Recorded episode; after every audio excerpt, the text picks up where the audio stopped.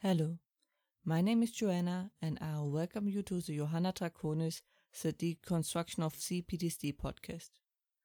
In this episode, I will tell you what you can do in case you have an emergency and what to do to minimize the damage and reduce its duration. Before we start, I just want to say that I choose to switch this episode with the announced torture one because I realize that many listeners come from the US and the 4th of July is often a problem. So I thought this episode would be better this week than later on. Now, what do we do in case something goes wrong? Despite our best efforts, something happened. We got triggered, or a nightmare, or something else. Whatever the cause, we are now in state of active PTSD. Our symptoms are in full swing and we try to not lose the grip of on reality, while our body goes crazy. Depending on your level of PTSD, naturally. Usually, PTSD is in a somewhat passive state, dragging you down, but not really having strong symptoms.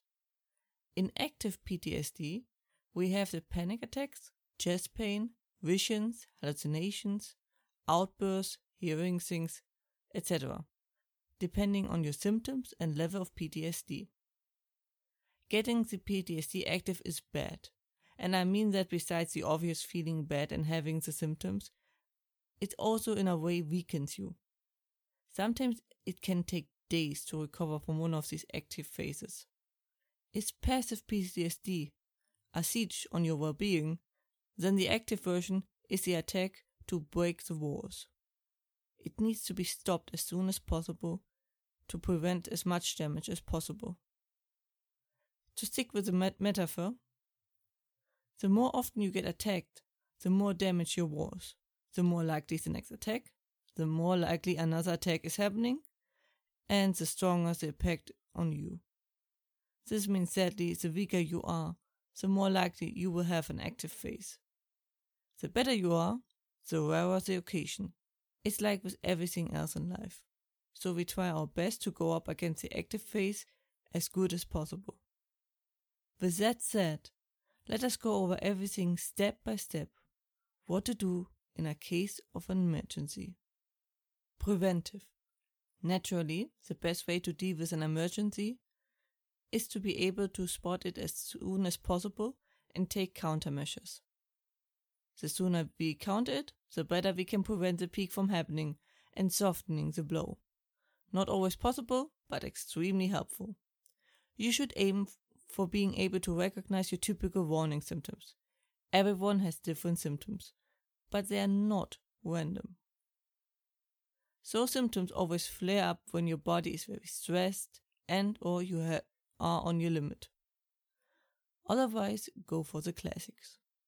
And watch out for strong problems co- like concentrating or focus, being beside yourself, trouble with vision, thin skinned, chest pain, and tension.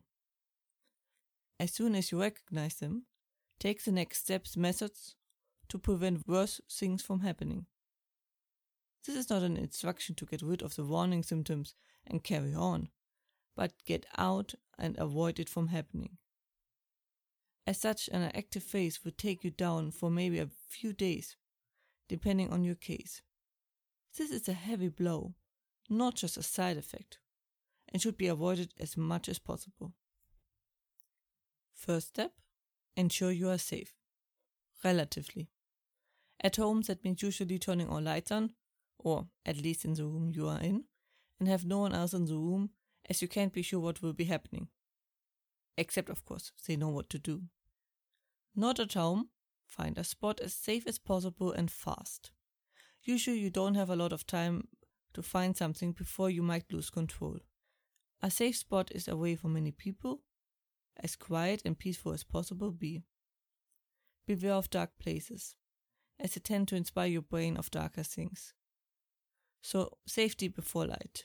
If you can, signal for help, but only do that if you know the other person knows what's going on, or at least what you are signaling them. As a stranger can be an unknown factor, and an unknown factor can go both ways. From my experience, it's best to curl up and hug your legs, because this way you can grab them and have something that you can hold onto and squeeze if necessary. Try to otherwise keep additional stimuli down.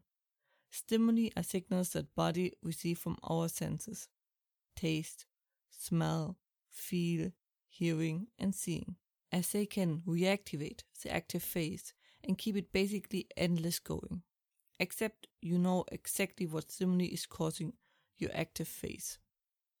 Second step. If you know the causing stimuli, then you can even learn to use a specific stimuli to counter your active phase and reduce its length and or shorten it.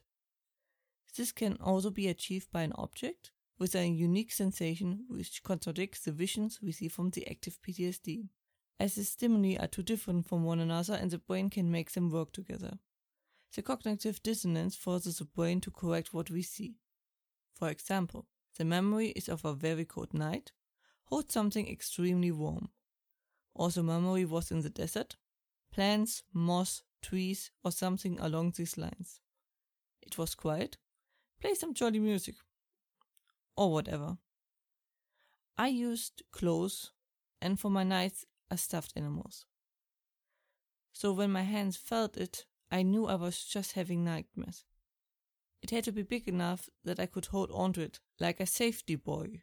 This is something you can train yourself, but it can be difficult depending on the person. The most important thing is to reduce the stress as much as possible, as the stress you have, caused by the active phase, just makes the active phase longer and worse. As the brain is in a sort of panic, we are going to die mode. And the more stressed you are, the more you confirm your brain that it is right to panic, similar to a person afraid of flying in a plane. Yes, it's moronic and a vicious circle. This is why we try to relax as much as possible to leave the vicious circle as soon as possible. It is very hard, and everyone has different methods. If you can, try using a mantra. It's best to have trained it before, but if not, it still usually works. What is a mantra? It's a line that you repeat again and again. It starts with the name, where you are, another detail, and a positive ending. More variations are of course possible, whatever works best for you. For example, my name is Johanna Draconis. I am at home. I am recording a podcast with my dog next to me. I am safe and nothing bad will happen to me. My name is Johanna Draconis. I am at home. I am recording a podcast with my dog next to me. I am safe and nothing bad will happen to me. My name is Johanna Draconis. I am at home. I am recording a podcast with my dog next to me. I am safe and nothing bad will happen to me. And so on. It's important that you actually say the words. It hasn't to be loud, but you have to say it. How does it work? It's basically a way to override your thoughts. Similar to the advertisement, where they want you to hear the ad again and again until you automatically think about it, this uses the same method. By keeping repeating it, it fills, so to say, the head more and more, until the brain accepts it as the main thought. It's sadly not a guarantee, but it usually at least helps to calm down and take the bond of the active phase, and it's more likely to work if the brain is already used to it. The important thing is really to focus on it.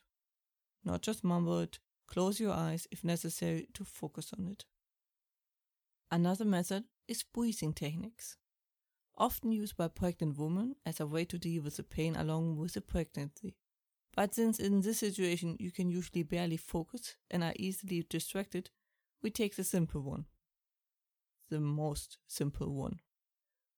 Focus on your breath how your breath flows into your body and how it leaves your body. Just on that. Breathe in, breathe out. Breathe in, breathe out. Breathe in, breathe out. I relax more just as I'm giving you these instructions. You can put a hand on your belly to feel the breath better if you want to. This has a very calming effect and numbs the pain a bit, at least usually. As said before, everyone is different. I would recommend the mantra for stronger cases and the breathing techniques for lighter ones. But it depends what you respond best to, whatever helps you avoid the worst of it. It is really important, so you just see what works best for you.